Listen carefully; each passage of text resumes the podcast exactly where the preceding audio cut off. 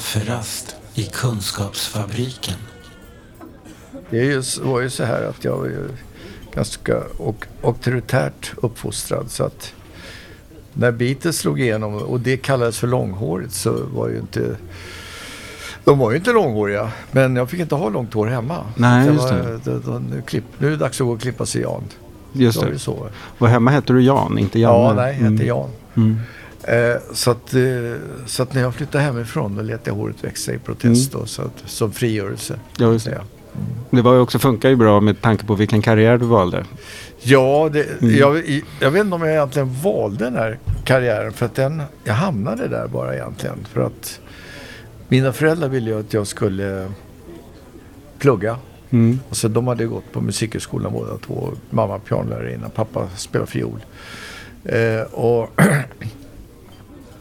jag var ju sådär måttligt intresserad av dem. Pysslade bara med klassisk musik. Och det var ju, Ja, just det. Idag uppskattar jag ju klassisk musik Mm. måste jag ju verkligen understryka. Men, men då, jag var alldeles för ung och de ville gärna få in mig i det där. Jag lyssnade på Stockholms kammarorkester som min pappa spelade med och sådär. Och min mamma hade pianolektioner och jag kände bara det här går ju inte. Men sen slumpade det sig så att jag gick i Blackebergs läroverk. Ett väldigt bra skola faktiskt. Mm. Fortfarande en väldigt bra skola. Och där hade vi en slöjdlärare som hette Åke Nilsson. Och jag gjorde väldigt mycket träslöjd. Jag var förtjust i att skapa med händerna och sådär. Och han fick mig att bygga en egen akustisk gitarr som vi gick och Det är spelade lite på. fräckt. Akustisk gitarr som går att Akustisk spela på. gitarr Ja. som vi gick och spelade på. Och den var inte helt okomplicerad att bygga faktiskt. Nej, Så verkligen den var... inte. Så då satte jag igång och, och sen snabbt så insåg jag att jag behövde eh, höras lite bättre. Då skaffade jag en elgitarr och så tog jag minne-brorsans eh, rad, eller grammofon då som, som jag använde som förstärkare. Ja, just det. Sen så, så började vi spela och, och, och de, mina föräldrar var ju så här, åh vad roligt att Jan har ett intresse.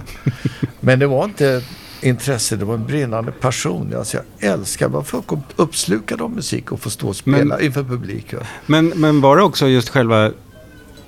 Eftersom jag själv har spelat så finns det också någonting i det här. Jag kan ju minnas första gången jag tyckte att fan det låter som på riktigt på något sätt. Alltså, men när man börjar få till klangerna och alltså att man sugs in i det där på något sätt. Att det finns något magiskt i musik. liksom. Ja, det gör ju det. Alltså om vi ska då prata om musiken som väsen, Mm. är ju det så otroligt intressant. För Mm. det, det, det är hela tiden ett mysterium. Hur, Ja, hur gör, Mm. hur gör, alltså Mm. folk frågar hur gör tekniker? Man kan ju visa grepp och le. Ja. Men skapa musik, alltså att från det att det kommer en signal inifrån mig själv, om var det kommer från huvudet eller hjärtat eller var det kommer ifrån vet man inte riktigt. Men Nej.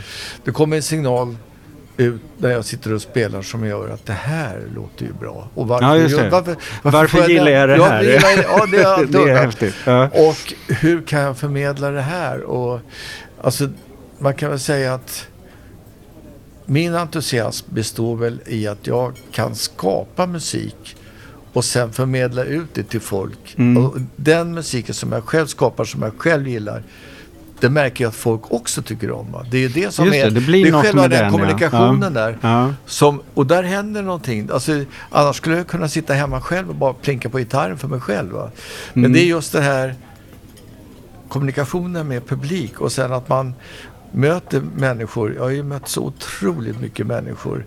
Och det, har ju inte, det är inte bara folk som spelar utan Mm. som man har spelat med. Det är inte alltid som, det är faktiskt ganska sällan som man blir nära vän eller kompis med någon som man musikkollega.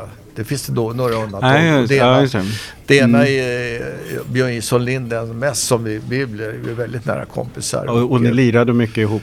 Vi lirade jättemycket tiden. ihop, ja, det. visst. Och, men alltså, det, hade, det var inte för att...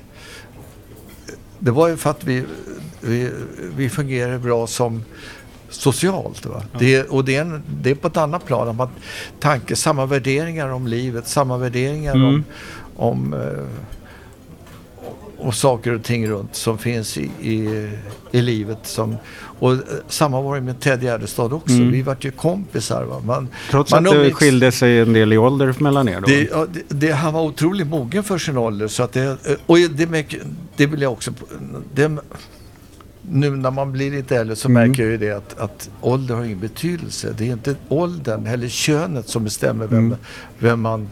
Sö- Nej, Eller- eller, vem man är eller vem, vem man eh, söker sig, vem, den man söker sig till. Mm. Det finns väldigt många, måste jag säga, i min egen ålder som man känner som har plötsligt stelnat till och säger nu är, nu är livet så här, nu stannar vi, nu, nu är allting lugnt. Ja, just det, nu är kör vi färdiga. Nu vi vet jag hur så det är. Ja, precis. Det är inte min linje. Kafferast i Kunskapsfabriken. När jag tänker på det du berättar om Ted och Björn. Mm. Ingen av dem finns ju kvar. Nej, Hur står du ut med det? det är oerhört sorgligt. Ja. Det är... Så jag har väl varit en av initiativtagarna till att instifta ett stipendium i bådas namn då. Mm. Ted Gärdestad och ihop med Kenneth då när han levde Mm. och några till. Eh, för att bevara minnet och försöka förmedla. Sen är det ju så här att det kommer nya generationer. Vi försöker då stödja ny ung svensk Mm. musik genom, i deras namn. För det, och, och det var när vi satte igång det här med Gärdestad till exempel första så var det väldigt viktigt att det skulle inte vara någon som liknar Ted utan som just när. Ted kom så stod han ut. Han var Mm. unik. Det var ju, När jag hörde honom första gången så kände jag åh vilken fantastisk musik. Det är någon som, som sjunger det han menar. Han menar just verkligen det. det. han sjunger. Va? Och då var han 15 år. Ja, Ja. och eh, hela tiden var det så. Det var, jag hörde vid ett tillfälle, det, det sägs då, eller det, det var ju liksom att Kenneth skulle skriva hans texter men Ted påverkade väldigt mycket texterna. Ja, Han hade väl knappast sjungit dem om de inte hade handlat om något för honom. Nej, precis. just det. För, och jag hörde ett tillfälle när han skrek till Kenneth så här. Kenneth, fattar du själv så här kan ju för fan inte sjunga. Det går ju inte. Du får ändra det där. Men, Tur man har en lydig storebror. eh, Och det var samma var med Björn som hade en otrolig förmåga att skapa musik. Mm. Jag brukar säga det nu när jag spelar att det, det varje konsert när jag stod bredvid honom var som en lektion i musik. Att kunna eh, att kunna, eh, ska jag säga, han, han hade, det var en, som, som ett kaleidoskop med så otroligt mycket nyanser. Och det är samma med Ted. Att det, om man lyssnar på deras repertoar, vad de har för skrivet för musik, så är det otroligt stor bredd. Va? Det är inte bara en sort, utan, och Björn var extrem. Han var ju liksom klassiskt utbildad. Och det lärde man, det är ju det man, alltså Idag är jag så otroligt oro, oroad när man lägger ner då utbildningar, kommunala utbildningar för musik. Va? För musik är otroligt, det, det ökar den kreativa förmågan. Även om man inte fortsätter att spela själv så är det, det är någon slags inneboende kreativitet.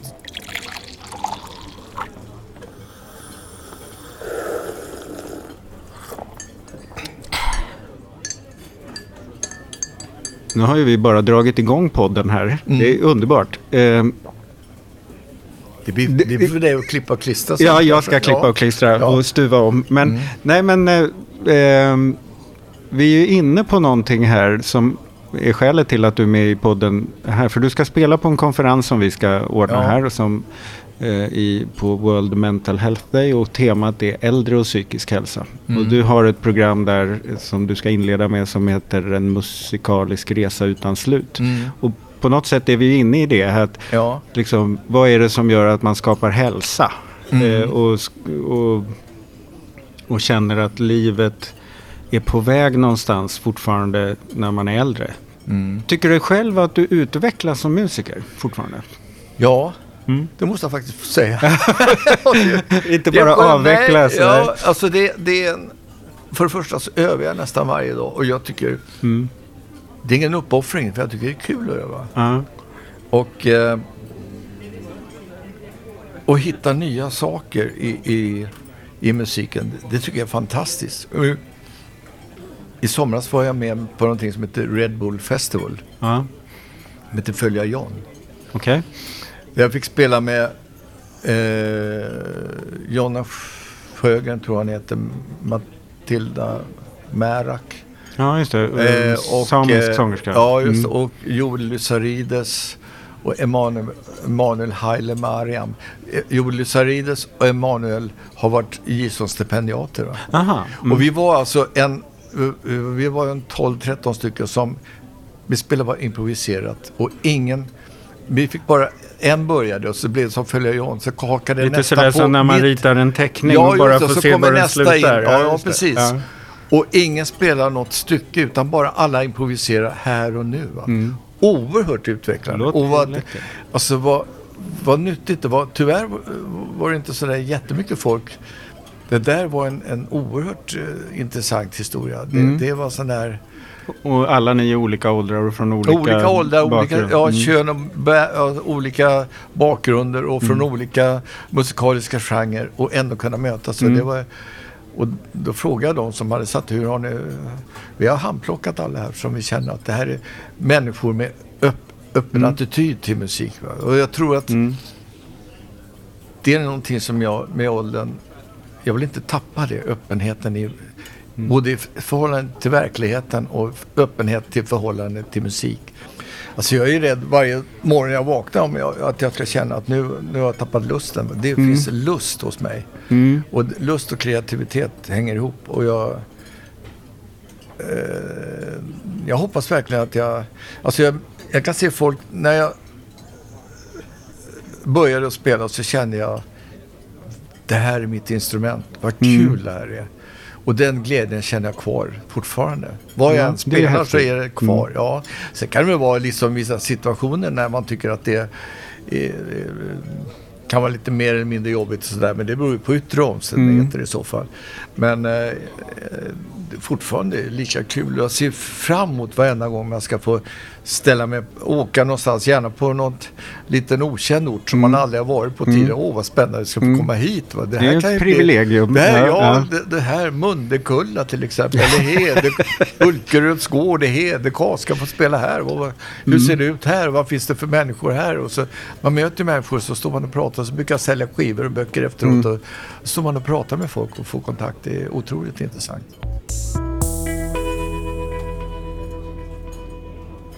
Jag började då 70 som yrkesmusiker. Jag sätter 70 för det var ju då jag pluggade på universitetet innan. Så jag brukar säga egentligen en gammal akademiker som började med musik. Va? Men för jag läste en massa samhällsvetenskapliga ämnen. Men så hade jag ju då, och jag hamnade rakt in av slump då med, eh, först med Gärdestad och sen med ABBA som Björn och Benny producerade Ted och sen så rullade det på. Jag var med och spelade med Schiffs, Family Four, Lill Lindfors, Lasse Berghagen, alla de här. På, på, som studiomusiker. Ja. Men så fick jag göra då min första skiva eh, 73 och den toppade alla topplistor. Men då, det var, det var, jag blev så överraskad själv. Alla Mm. varit överraskade. och för jag kände att det här, då kanske inte jag får vara med på ABBA därför att jag sålde mer. Förstår Ja, Men jag sa till alla att jag, jag fortsätter gärna att spela som studiomusiker men jag hade två parallella Alltså dels som studiomusiker och dels som solist och, Mm. och låtskrivare. Och det fortsatte jag med där. Och sedan så den andra skivan sålde också, alltså toppade också listorna. Sen gick det skivbolaget omkull. Sen var det en kille som fixade så att jag fick ett kontrakt på CBS. Och då fick jag göra en, en eh, skiva och den släpptes i USA och fick en fantastisk recension i en tidskrift som heter Rolling Stone. Och det är väl en av de största eh, musiktidningarna som finns i världen och nästan. Det är det Ja, väl det- fortfarande i princip? Ja, det är, och jag har kvar den recensionen. Och det föranledde att det kom hit då några som fick lyssna på mig. Nu drar jag den här historien fort. Som, som, som fick lyssna på mig live som ville höra om det var någonting eller om det var... eh, Och jag är alldeles, jag spelat som, utifrån mig själv hela tiden som jag tycker det ska vara. Och sen lyssna, och det, nu förkortar jag historien väldigt mycket men jag spelade på kåren och de här två cheferna på CBS tyckte det här var fantastiskt bra. Och så säger de så här att du vill ju göra en platta i Hollywood. Ja, visst, jag, och vilken, vilken dröm, liksom så här, få ett sånt erbjudande. Men då sa de också att vi vet att du har spelat mycket med ABBA gärna, men med ABBA är inte stora i USA så vi måste få göra en, vi ska göra en konsert i Montreux. Vi ska samla ihop våra största stjärn, internationella stjärnor, CBS All Stars. Och det var jag och så var det en flöjtist från Holland. Vi har två europeer, resten var amerikanare. Och bandet bestod alltså av Billy Cobham. Eh, från början skulle det vara då att jag skulle spela ihop med John McLaughlin, Santana och Aldemiola fyrstämmigt. Men det, och, och då sa jag så här, får man titta på noterna i förväg? Nej. Får jag ha några egna låtar? Nej. Alltså, och då kände jag, då gjorde jag, det fanns en fantastisk journalist som heter Oskar Hedlund som var alla gitarristernas vän. Han Mm. gjorde en stor intervju med mig. Och då sa jag att nu sätter jag hela min karriär på spel. Så jag, för att bränner jag det här, om inte jag fixar det här, för man kände sig inte så kaxig kan jag säga, så då slutade jag spela. Och eh, vi åkte ner då och sen visade det sig att det var inte de gitarristerna, det var ju väldigt många. Det första frågan jag får också när vi är stor samling med alla musikerna, som, och det var ju fantastiska musiker. Det var Dexter Gordon, det var Stan Getz, det var Billy Cobham, Alfonso Jonsson, Maynard Ferguson. Det var ju liksom eliten av alla. Va? George Duke Bobby James. Det var det första, är det någon som har egna låtar med sig? Det var den första frågan. Tänkte jag, satan, jag skulle ju haft. Så efter det så har jag alltid några noter liggande. Mm, mitt i för säkerhets skull. För säkerhets skull, om Ja. det här skulle uppstå. Men det gick ju bra och sen så fick jag spela in en platta i, i Hollywood. Det var ju fantastiskt. Det är en lång historia. Men, men det var ju någonting i det där ögonblicket som sagt, det, alltså att du riskerade din karriär. Det, det är ju någonting, om man tittar på hela sitt liv, just de här Mm. punkterna där man tänker att ja, jag sätter alltihopa. Eller det här vågar jag mig ut och så jag har ingen aning om hur det kommer att gå. är det så du känner? Alltså för jag tänker att de ögonblicken vårdar, de ligger ju kvar i en som någon slags diamant. Alltså, tänk om allting skulle vara strömlinjeformat. Mm. Allting är precis såklart. Jag vet precis vilka toner jag ska spela. Åh, vad tråkigt det ska Ja. bli. Jag vill ju ha utmaningar, veta lite grann vad...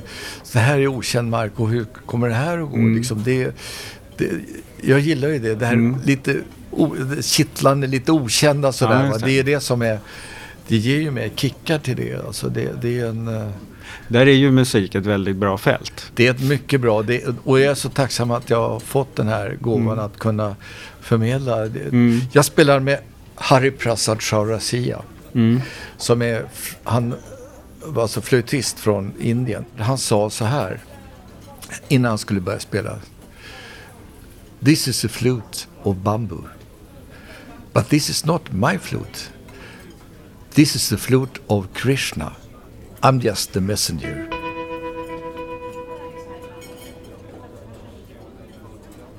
Jag har ju läst din biografi som Ja. var väldigt roligt. Mm. Inte minst om man gillar musik och tittat på artister och sådär. Mm. Så, så är det ju en väldigt rolig resa. Eh, men det är ju också några kapitel där som... Det, ena är berättelsen om Ted. Ja. Eh, som ju förstås då har implikationer kring psykisk hälsa och Mm. ohälsa och sådär. Men sen det som grep mig ännu mer. Mm. Det var berättelsen om din bror. Ja. Alltså det var ju en... Det är en alltså när man tänker tillbaks.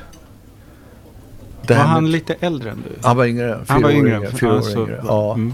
Eh, det var ju så här att jag kommer ihåg min mamma som hade en väldigt bra kompis som, som eh, dog hastigt och lustigt. Mm. Och eh, då, då, då, då, sa, då gick det så här, ja, jag förstår, hon, hon var så utarbetad förstår du, så hon, eh, hon ba- bara somnade in. Gjorde hon så? Det lät ju jättekonstigt. Mm. Och det där köpte jag ju, för man pratade inte, ända tills hennes, en av hennes döttrar kontaktade mig och så berättade hon, jag vill gärna träffa din mamma innan, innan, eh, eh, innan hon går bort. För jag, Mm. då var min, min mamma ganska dålig. Och då, då talade jag om sanningen, det var ju det att hon hade tagit livet av sig. Mm. Men det kunde man inte, det, det var ingen, det där talar vi inte om, det där sopar vi under mattan. Och jag hade ju flyttat hemifrån då. Eh, 73 föddes min son och sen byggde jag upp ett eget, en egen familj då i Bromma. Och Mm. Så träffade min mamma 82 tror jag och då såg jag på henne. Jag, min bror bodde ju kvar hemma hos mina föräldrar väldigt länge. Och jag såg att han mådde ju inte bra. Eh, och jag förstod att, jag såg på min mamma att hon var ju alltså, min pappa dog 80 så det här Mm. hände efter han gick bort. Eh, och det var, jag förstod att, att det här, och hon ville inte berätta om det. Det var samma där. Det är inga problem, ja. Det är, oh, det är så bra, allting är så bra. Hur är det med Bo då? Ja, det, går, det är inga problem. Men eh, sen förstod jag att, att sen kom han ju hem till mig vid olika tillfällen. Och det som vägde tyngst, det var ju när han sa rent ut att mitt mål i livet, Janne, det, det är graven. Mm. Och det förstod jag att det var inget löst snack utan han, hade, han mådde väldigt dåligt. Och hade anpassat sig till den här, ska jag säga, den här att få utskriven äh, alltså, ångestdämpande Mm. mediciner och äh, delvis alkohol. Men det fanns ju liksom ingen riktig hjälp. Så att när jag förstod att det här nu är det riktigt illa. Mm. Då gjorde jag allt. Man kan säga att jag släppte hela mitt eh, musikaliska då. Jag spelade naturligtvis så, men det var bara eh, för att hålla, hålla familjen flytande liksom med hyror och allting sånt där. Men jag försökte få honom in på olika grejer och eh, det som vägde tyngst vid det, det var jag sökte upp hans läkare som, jag vet inte om han var psykiatriker eller allmänläkare men den läkaren sa ju då till mig att för jag försökte, jag försökte få honom att säga vi måste få in Bo, hette min bror, Mm. på, på någonstans. Alltså det här är ju jättebråttom nu.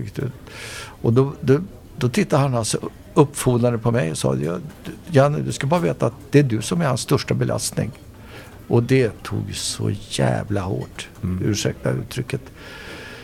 Eh, det ekar fortfarande i mina öron och eh, så jag kände ju att det är mitt fel. Fast jag, vi hade tappat kontakten. Vi hade ju alltså, vi hade ingen, det här är en lång, lång, lång Mm. historia. Jag berättar ju om det mer ingående i min bok. Eh, och eh, jag vet inte om jag ska dra hela det hände ju då att, att eh, jag försökte få in honom på olika behandlingar. Och, men det slutade med till slut att han, vid ett tillfälle så, så eh, eller vi kan rätta, vi var två till. Första tillfället var, var jag på turné och eh, då hade han eh, han brukar alltid ringa hem till mig sådär va. Och då, min dåvarande fru så svarade jag, liksom, vi har inte hört någonting nu på två dagar. Vad tror du har hänt? Jag vet inte. Så jag. Och så ska vi inte höra någonting. Jo, han bodde ute i Hässelby då. Ja, och då så åkte de dit och det var ingen, då ringde de till polisen och så åkte dit och så sa de det, det är låst. Ja, vad ska vi göra? Ska vi slå in dörren? Och då säger jag, ja, jag satt ute på turné och skulle ha konsert. va, Så jag sa det, ja, vad ska vi göra? Gör det, så jag. Det, var, gick inte att dyrka upp låset. Då. Och då hittade de honom precis, då var det väldigt nära. Men de, han levde, men det var inte... Aha. Mm. Så de hann få in honom på, på akuten då och eh, sen efter två dagar så ringde de till mig så, från akuten och sa så här, "Ja, nu har han vaknat upp, är det någonting vi ska hälsa honom? Så här, då sa jag direkt att alltså, han klarar sig inte ute, Ni måste, han, måste, han behöver vård. Så de, men vi kan inte göra det, vi kan inte behålla honom här. Om, in, om inte han vill, Mm. vill ha vård så kan inte vi, vi kan inte Nej. styra det. Vi är tvungna att släppa ut honom. Och då var det vinter ute också och han hade inte ens skor med sig. De släppte ut honom som det var. Han ville inte, han var ju bara ut så fort. Så kom han hem och så ringer han till mig och så säger han Janne din jävel. Nu har du förstört min dörr. Fattar du det? Du ska betala den här jävla dörren. Det är ditt fel. Ja men vi, du var ju nära på att stryka med. Det ska vi ju fan i. Det var liksom, det var det man fick höra. Mm. Vilket var otroligt smärtsamt och, och jag visste inte vad jag skulle göra. Och eh, sen så, jag vet inte hur lång tid det var emellan här men eh, jag försökte ju då. Han bommade pengar och Mm. jag vet inte vad sådär. Men sen slutade det i alla fall att det hände samma sak. Han hörde Ja. inte av sig då. Och eh, då, då, då drar man sig. Det blir ju så här att det ska, för det, det är Mm. väldigt smärtsamt att få den här eh, beskedet att, att inte, inte ett uns av tacksamhet Nej. eller någonting. Att, att, utan bara att det här var ditt jävla Någon slags arsel. fientlighet eller liksom, ja. Och eh, så att eh, då, då upprepades det samma. Polisen kom och slog in det och Mm. då hittade de honom i bakharet och då hade han av- avlidit. Då. Mm. Alltså det är ju kluvet det där gissar jag för att det går ju förstås som bror att förstå att min brorsa mår inget bra. Mm. Och sen just det där att man då när man försöker engagera sig eller göra så gott man kan så får man skit tillbaks. Ja. Eh, och det kan man ju på, förstås på ett plan också förstå att det är ett uttryck för att han inte mår bra. Ja. Men, men det är ändå skit tillbaks. ja. Eh, hur, hur hanterar du det idag? Liksom? ja, alltså nu har jag kommit så långt ifrån det, tack och lov. Det, Mm. det finns det där tiden leker sår och det är väl så att idag kan jag nu sitta och berätta för dig om Mm. det här, men det tog många år innan jag Mm. kunde. Man, man kände ju skam. Ja. Man skämdes. Min bror har tagit livet av sig. Mm. Och det kan ha varit mitt fel. Fast det är en, Fast du Förstår du? egentligen vet att det inte är det. Nej, jag, Ja, jag, jag, jag är väl medveten om det idag. Att, att det var, han, det var, det var ett, ett eh, tjänstefel att läkaren sa så till mig. Att det, Ja, det, det måste ja, jag känna. Det, kändes, det var väldigt Mm. jobbigt Mm. att höra det. Va. Jag hoppas att det inte är någon annan läkare som säger samma till en närstående släkting. För att det, det, jag, vad jag gjorde var ju kämpa som en idiot för att försöka Mm. få honom på rätt köl. Va. Det var ju bara... Och samtidigt är jag den... Man kan säga att det är lite yin och yang där med jag och min bror. Han var såg allting i livet bara svart, svart, svart. Mm. Så att det var, och jag ser bara livet ljust, ljust, ljust. Det är faktiskt, det är faktiskt sant. Va? Det finns ingenting som är så värdefullt. Och idag, jag blir så orolig idag när jag också ser de här eh, då går jag in på någonting som händer i, i vårt samhälle idag när man skjuter ner folk och man har ihjäl mig. Alltså livet idag plötsligt blivit, det, har, det är inte lika mycket värt längre. Jag tycker det är, Nej, det- livet det- är det så en otäck otroligt känsla. värdefullt. Ja, ja. Man har inte ihjäl en medmänniska. Man har, gör inte det. Men det, Mm. idag så verkar det som att det är så skakar man på huvudet eller rycker på axlarna. Ja, det gick så. Ja, det. Ja, för jag tänker att så här som du talar om den här glädjen över kreativitet eller Mm. liksom eh, känslan man kan få av att liksom den här wow-känslan över massa grejer. Det är ju verkligen något man unnar alla att få fortsätta med. Mm. Eller, liksom, eller i alla fall ha möjlighet att uppleva, nämligen genom att få fortsätta leva. Ja, så, så gott det går och, så, och i så god form som möjligt. Liksom. Ja, alltså. Och ibland så känner jag också så här att när man slår upp, man ser på nyheter, när man slår upp en tidning. Så är det mest det negativa Mm. man kan läsa. Mm. Ju mer negativt och vi ska jaga den, ursäkta jäveln, in, in i väggen. Va? Och, och metoo-rörelsen, jag tycker det här är fantastiskt att man har att man, man behandlar inte människor, medmänniskor, vare Mm. sig kön, ras, religion eller någonting. Man behandlar sina människor lika. Det är självklart. Mm. Det är, så, men sen, har det, sen när det går ett så kallat drev? Ja, just det. då mår jag väldigt dåligt. Då Ja, känner jag att det här är, finns ingen Mm. hejd på det hela. Va? Nej men det där är ju verkligen otäckt med Mm. hur, hur medier idag som bara, inte bara är tidningar, radio och tv idag utan som är sociala medier. Det blir ju sånt jäkla tryck. När något börjar trycka åt ett håll så det, det är ju ingen som är värd det. Nej. Nej. Och då kan vi glida över på Ted. Mm.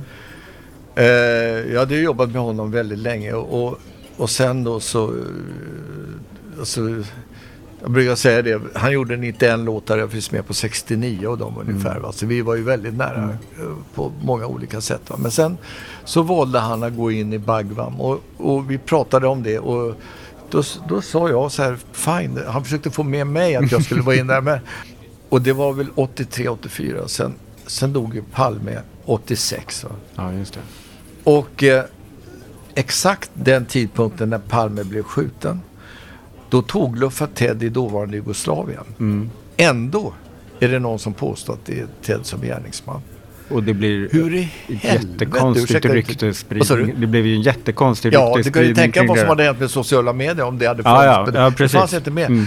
Och eh, jag var alldeles förtvivlad och, och, och jag eh, det var någon som var misstänkt och jag, Mm. jag hade turnerat i Norge och jag såg bild på den som var som man hade som misstänkt. Och det var en helt annan människa. Mm. Så, jag säger, så jag sa till alla, om, det är inte det. Är inte det. Jo, det du, bara för att du är kompis med honom. Du, du försvarar. Nej, så jag vet att det inte är. Och det där var ju det finns en annan sida som finns med i Hannes Holms film. Mm. Fast jag vet ju ännu mer hur det var. Att han kom ju hem hans pappa hade sagt till honom, vad du än gör, kom inte hem. Så han åkte ner till, Ams, han åkte till Amsterdam och drog ner sig totalt och kommer hem som ett vrak. Det gick knappt att känna igen honom. Jag hade ingen kontakt med honom då. Sen så vet jag inte riktigt vad som hände. Men jag gjorde en konsert i, i, eh, på Lidingö. Och efteråt så sitter vi, eh, några stycken efteråt och har, sitter och dricker kaffe och te och lite sådär och pratar. Och, så plötsligt så är det en, en person i det bordet som säger, det, du känner till Gärdestad va? Ja, ja, säger jag till honom. Ja. Ja, du, du vet väl att det är han som är Lasermannen? Va? Är det sant? Va, va, hur fan kan du påstå det? Säger jag sådär. Jo, det vet alla. Det vet polisen. Alla vet det. är Ted som är... Och då var jag tvungen att fråga honom. Vem är du? Va- Var kommer du? Då var han alltså journalist på en av Sveriges största tidningar. Och jag gick i taket och skällde ut honom efter noter. Och det visste jag inte. Och då träffade jag Kenneth, hans bror. Så sa jag det att eh, du har hört att det går rykten om att Ted ska också vara lasermannen. Ja, då säger bara Kenneth, säg inte det till, till honom. Han klarar inte av det. Nej. Jag sa det, jag, klart jag inte gör så. Jag tror inte en sekund på det. Det är liksom sådär. Men så fruktansvärt obehagligt. Och det trycket plus massa andra grejer som hände. Jag, jag var inte, jag tappade kontakten med Ted. För det var de åren han hade som tuffast kanske? Eller Och så- då var var- det då han hade som svårast? Ja, det, det, och, ja, och, och sen eh, producerade som minst ja, också. och sen 92 så började Björn Isol Lind och jag göra våra julkonserter. Mm. Då dök Ted upp. Vi stod och repeterade med kör och sådär. Skulle spela julsånger. Då kommer Ted in. I en täckjacka, mörka solglasögon och en mössa nedtryckt till ögonbrynen. Och, och sen, jag vill lyssna på dig Janne. Ja, ja visst, ja, det går fint. Ja. Och så funderade jag lite. Men Ted, om du ändå är här. Kan du inte sjunga några då? Gö- Göra då? Så här, Nej, det finns inte en chans. Det är sant. Det finns inte en chans här. Jag mår inget bra. Nej, okej. Ja. Men då sa jag så här. Jag gör en låtlista va. Och så lämnar jag ut på ett, ett ställe här skulle det vara fantastiskt om du kom ut och gjorde någon låt. För jag vad du vill. Ingen vet att du är här. Det finns inget tvång. Vill du inte så gör du. Då kör vi bara på. Men sätt dig i sakristien och så lyssnar du. Och vill du göra någonting så, så gör du det. Ja. Så börjar vi spela. Och så kommer vi till den punkten jag vrider huvudet till höger. Och då står Ted och försiktigt gör tummen upp och går in, fortfarande med mörka solglasögon och mössa på huvudet och sätter sig och sjunger För kärlekens skull. Och det är magiskt. Ensam med piano. Ensam med pianot. Vilken Det rysning. var, det var en... Då kände jag så här och hela, alltså det blev en otrolig reaktion. Alltså han, gjorde, han klarade sig igenom det, gjorde det på egen hand. Det var fantastiskt va. Och då förstod jag. Sen, sen tog det lång, jag kommer berätta det här på konferensen lite närmare hur sen vi bearbetade och jag tog tag i hans sista, det som kommer att bli hans sista skiva då, Äntligen på väg. Det är ju en lång historia i sig. Ja, det är också en lång historia. Ja, att, Men jag tänker, det här som du själv säger, alltså det här att våga sig ut. Om man föreställer sig honom som ena timmen säger att det inte det finns ingen chans. mm, Jag mår för dåligt. Och sen när, när ackordet kommer, när det är hans slott, så att Ja. säga, så, så låter han det, ja, det får gå. ja. Sådär, och går in och gör det. Det är också någon slags så här, både mod och försoning och Ja, det är det. Och jag Ja. tror att det var just för att jag sa till honom att du behöver inte. Nej. Ingen vet att du är här. Det finns inget tvång. Va? Mm. För jag tror att det här med att man tvingar ut folk att göra saker och ting. Det är då det kan Mm. Ja. slå bakut. Va? Just, Just det det. här med att frivilliga, du, Mm. det går, det, vi älskar det trots att du inte gör någonting. Det, vi älskar det ändå. Hur vet vi vad som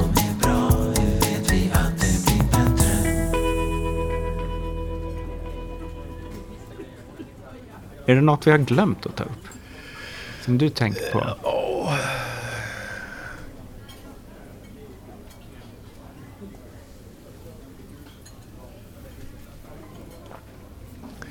Ibland så känner jag att, att man... Eh,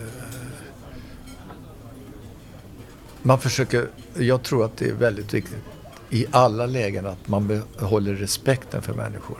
Mm. Oavsett om det är en äldre eller en yngre människa.